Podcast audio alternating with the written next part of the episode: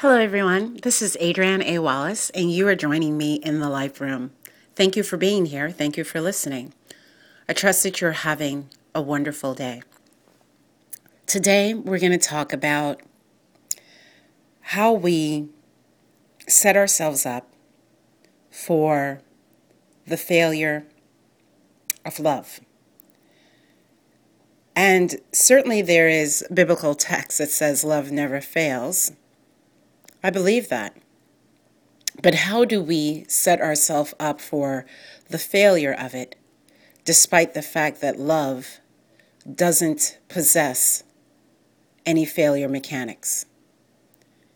It's what we bring to love that creates failure. Failure does happen outside of love. How does that happen?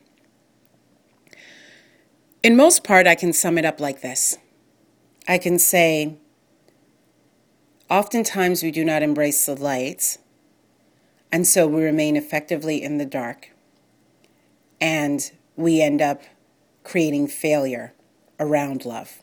We bring failure to to love and don't therefore allow love to really be emancipated, freed, and to grow in the way that it deserves to grow. I remember a piece that I saw, a piece of poetry that I saw, and it really moves me.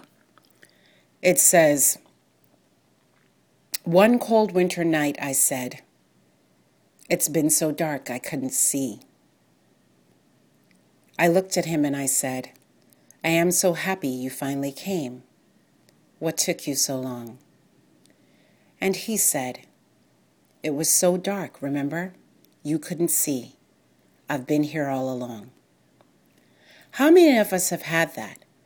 How many of us have been in a place where it's been so dark that we couldn't see? And someone comes into our life and we are in love and we are enamored and we are enriched by their presence. And we look around and we say, What took you so long? Oh, how blessed are we to have that person be someone who can understand that they were there all along and we simply needed to arrive. We simply needed to shine our light. This is a person who believes that your love was ordained. So, what are the things that we do to offset that experience that is the destiny of everyone that believes in love? Couple of things. I'm going to go through these, and if any of them apply to you, it's time to do some work on becoming a better artist at love. One thing we do we hold on to abandonment issues that we faced in past relationships. Is this you?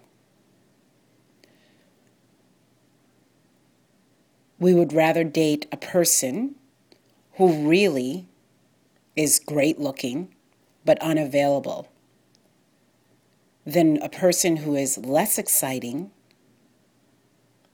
probably a little bit less better looking, but is interested in something more permanent and is truly interested in you.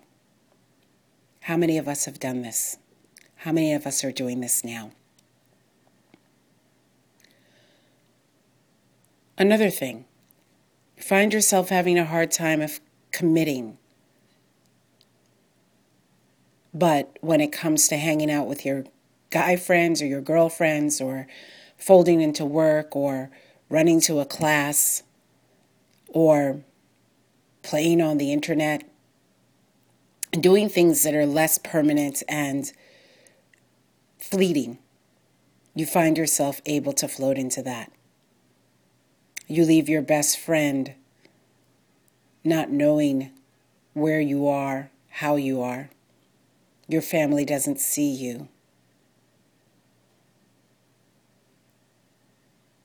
Or possibly they do see too much of you or you spend too much time with them. Either way, commitment is unbalanced. If this is you, figure that out because it deters you from being an artist at love. How about looking at yourself and asking yourself if being a commi- in a committed relationship has ever been a priority? Has it? If it hasn't, then you believe in the failure of love. Commitment is a staple trait of love. How about continuous dating and attracting of folks who are unavailable emotionally, physically, mentally, spiritually? And quite frankly, they're committed to other things and to other people other than you. What's that about? If you're continually attracting that, figure out where that lives inside of you. Because where that lives inside of you is a failure to love. Another thought you've been in a relationship with a person that you wanted to commit to and that you wanted them to commit to you. But the minute that they did, the minute that they exhibited signs of commitment, you decided that you no longer wanted them. You treated love in a frivolous fashion. You believe in love's failure. And finally, though this certainly isn't the last thing we do to show a disbelief in love and to contribute to the failure of love, you go for really long periods without dating anyone because you feel better off alone. You're confused. There's no such thing as alone, it's all one. And you feel that being alone is better than being in a relationship because the work that relationships require is not necessarily the work you are interested in doing. When you're not interested in the work of love, you're not interested in creating and manifesting the masterpiece in the art of love or through the art of love, you believe in love's failure. So,